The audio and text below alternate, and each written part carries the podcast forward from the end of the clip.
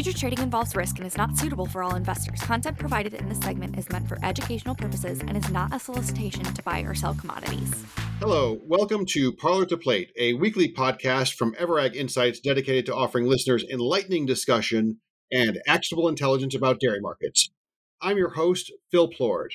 We're excited to have you along. If you enjoy the show, please like us, subscribe, and tell a friend or two. Okay, first things first, let's timestamp this episode. It's about 1 p.m. Central Time on Wednesday, June 14th. Today, kind of a risk off day in a lot of these commodity markets. Block cheddar cheese, $1.39 per pound, down a penny and a half on the day to a new multi year low. Barrel cheddar, 152 and three quarters, down two and a quarter. The butter market did buck the trend and move a little higher today, 238 and a half, up three and a quarter. Non-fat dry milk, 116 and a quarter, up a quarter cent. In the grain markets, we have December corn around $5.48 per bushel, down three and a half. Soybeans trading close to unchanged at 12.39 in the November contract, and July soy meal down 7.50 at $390. Let's turn to our all-star panel. We're excited today to have Kevin Peterson, who works on our commercial risk management team, Ryan Yonkman, a leader of our producer risk management group, and Mike North, president of Ever.Ag's producer division and a longtime grain market observer. Welcome, guys. Good to be here with you, Phil. As is the case every week, we'll start with What's the Buzz? A little bit of talk about what's making the most noise in the areas we cover. Let's start with Ryan Yonkman today. Well, Phil, although not very insightful, a lot of our buzz is when is this thing going to end? We have now bled into uh, several months of milk prices seemingly going straight lower and approaching levels now that have put dairies uh, very much deep into the red ink to the point of extremes where you're talking milk checks not being able to cover feed costs, dairies losing six plus dollars a hundred, and just a lot of uh, downers out there trying to figure out how much more pain does this industry need to feel before this thing can get back on its feet. Yeah, we've been on some conference calls lately, and it gets to be kind of quiet and semi-dreadful when we're talking about the producer landscape. It's you know we're we're in downtown Painville, don't know when we're going to leave town, right? That's a fact, and uh, even worse if for some reason you're sitting in an unhedged position at this point in the game. Kevin Peterson, what about you? What's the buzz in your area? Uh, over on the commercial side, it continues to really revolve around cheese. I mean, you've had butter trade sideways all year, non fat basically sideways for the last four months. Cheese is the only thing that's really seen some movement. We're getting a lot of chatter right now on that block barrel spread with barrels about, oh, call it 13 cents over the blocks now demand's pretty sluggish. You know, exports are struggling. And now, on top of all that, I'd say about 90% of the cheese in the US is probably heading out of the facility at a loss with barrels being over that block. So that tends to be the focus right now. No joy in Dairyville. but, Kevin, I mean, I think that from the commercial side, one of the struggles too. I mean, it looks good from a dairy farmer perspective to see October futures trading still at something higher than where we're at. But from a commercial standpoint, that forward curve has been a little bit tough to bite on, right? From a deferred protection standpoint, they're like, hey, it's a dollar forty-five market today. Why do I want to pay a dollar eighty for coverage tomorrow? Is that that something you've been encountering? Yeah, yeah. The uh, forward curve is is very tough right now. I mean, I'm looking here with premiums. You probably got current class three at about fourteen dollars on a spot equivalent. I mean, just to keep it, I guess, in class three here, yeah, October right around almost you know eighteen dollars. So a four dollar premium, um, you know, if you're looking to get coverage out there, it's it's a real tough pill to swallow. And we've never seen June trade much more than 350 October more than 350 or so above June historically. So we used to call it the slope of hope, Ryan, but it's not too hopeful when 18 something is still below cost of production, right? And that's the exact problem. You look at that carry on its own and it looks like a gigantic opportunity for the dairies, but when we tie it back to our own financials, yeah, we're right back to protecting losses and that makes it tricky.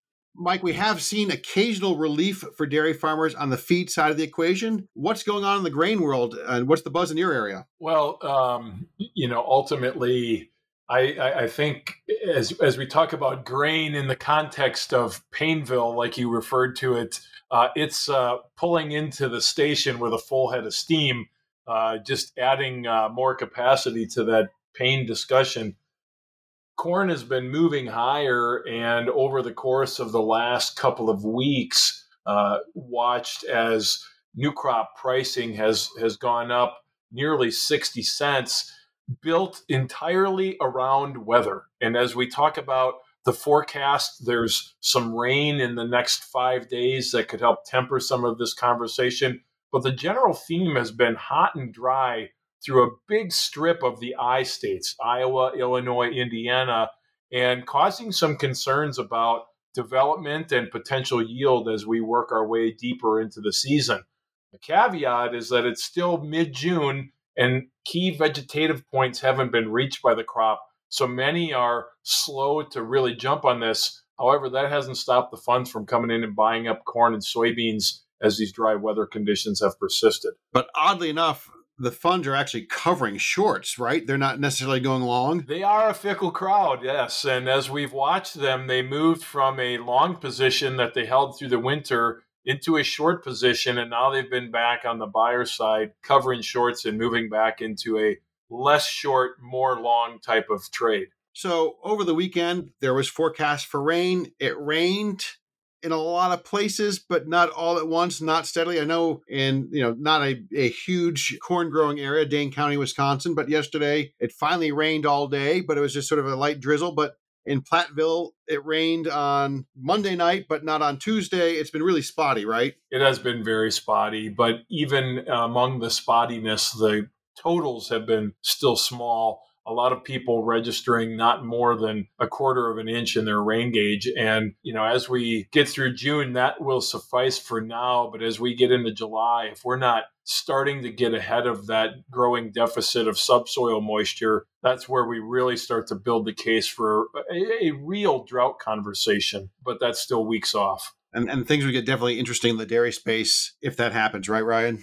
No doubt. As much as we don't want to say what happens in grains control our fate, it's all eyes on grains right now with what milk is doing. All right, guys, let's turn to our center of the plate segment where we kick around one topic. I thought it'd be interesting this week to talk about we've all been in the risk management game for a few years, some of us for several years, working with clients. And I thought it'd be fun to share our thoughts about the best risk managers that we've worked with over the years and some of their traits. So I would say, for example, the best risk managers that I've worked with historically have treated price as part of the daily conversation. It wasn't like, oh, I'm going to pick up markets on Tuesday mornings between 10 and noon, and then we're going to worry about other things the rest of the week. They make price and markets central to their day, if you will. So I've noticed that as a best practice among my clients historically. I'd be curious, Mike, over the years, what do you see the best risk managers doing? They never let the feelings of the moment cloud the vision and the necessary actions for the future. It's really, really easy to get comfortable in good markets and forget that those leave you in time for worse ones. And simultaneously, when you're in the midst of worse and feeling like markets are only getting worse, it's it's it's really really easy to get trapped in this concept of there's nothing to do, there's no way out, there is no hope, and I think that's uh, that's a big trap. So the best risk managers don't get caught in it. Yeah, people used to ask, well, you know, when's the best time to sell milk? And I would say when prices are high. And that sounds dumb and easy, but you know, I think it's more about you need to be thinking about selling milk when prices are high when times are good. To your point, Mike, it's you know when you see twenty five dollar milk that's the time to start thinking about, you know, not, hey, justice has finally arrived and, and the good times are here, but maybe start thinking about, oh, what if this doesn't last, right? Yeah. And on the flip side of that, you know, as we spent a good many months here this winter and spring talking about the, the future value of milk in Q3 and Q4, it wasn't a really great price when you put it through the filter of where the current feed costs were.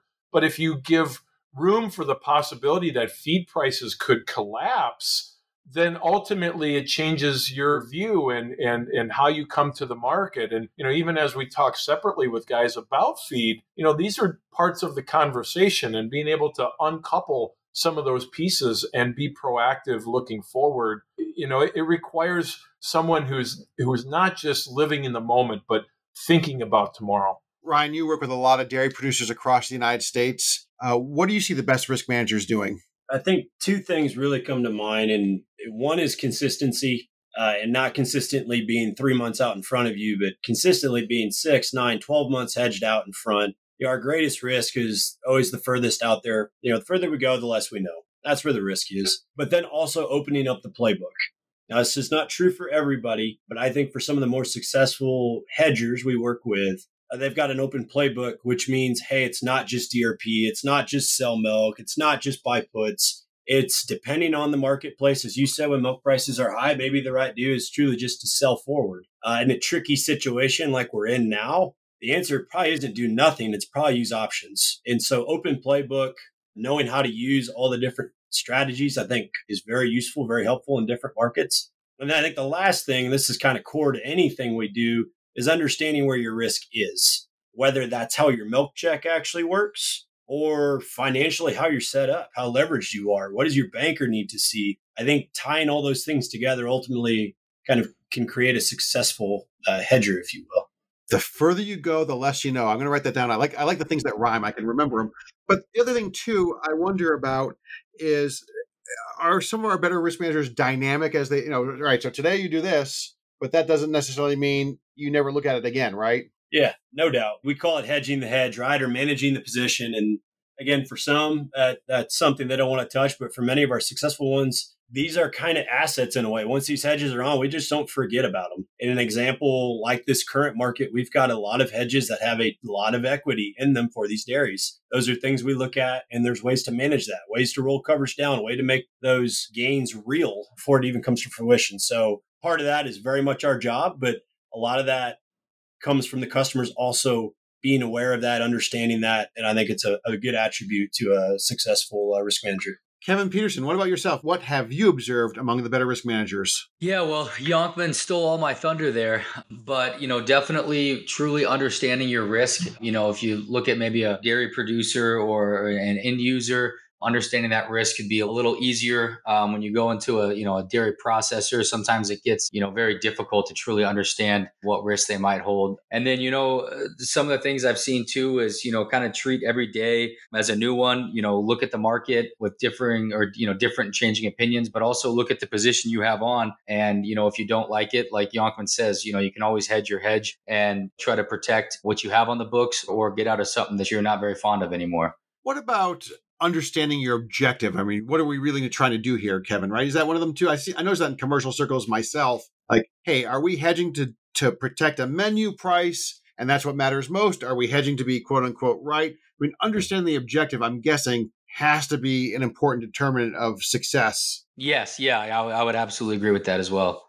One other thing, I think, as Yonk says, you know, the further out you go, the less you know. I think we might start to see some of that, you know, maybe come to fruition here in the back part of this year. You know, obviously that futures curve remains, you know, very, very high compared to spot right now. But we had May milk checks go out. June will be going out pretty soon. I was playing around in, in Vault earlier today. This June's going to be in the bottom 10% of the last 10 years, historically speaking. So, you know, a, a shocker to the farmers for sure.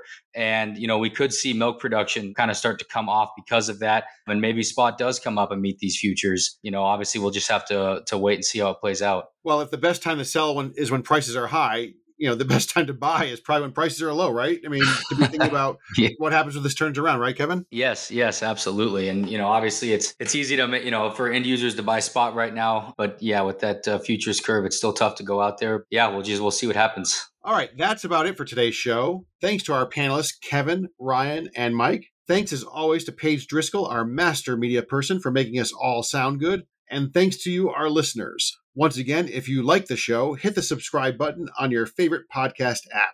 I invite you to check out the new online portal at insights.ever.ag. There you can find all of our publications and our shows like this one. We're also celebrating June Dairy Month by offering a trial subscription to some of our publications. If you are interested, contact us at insights.ever.ag.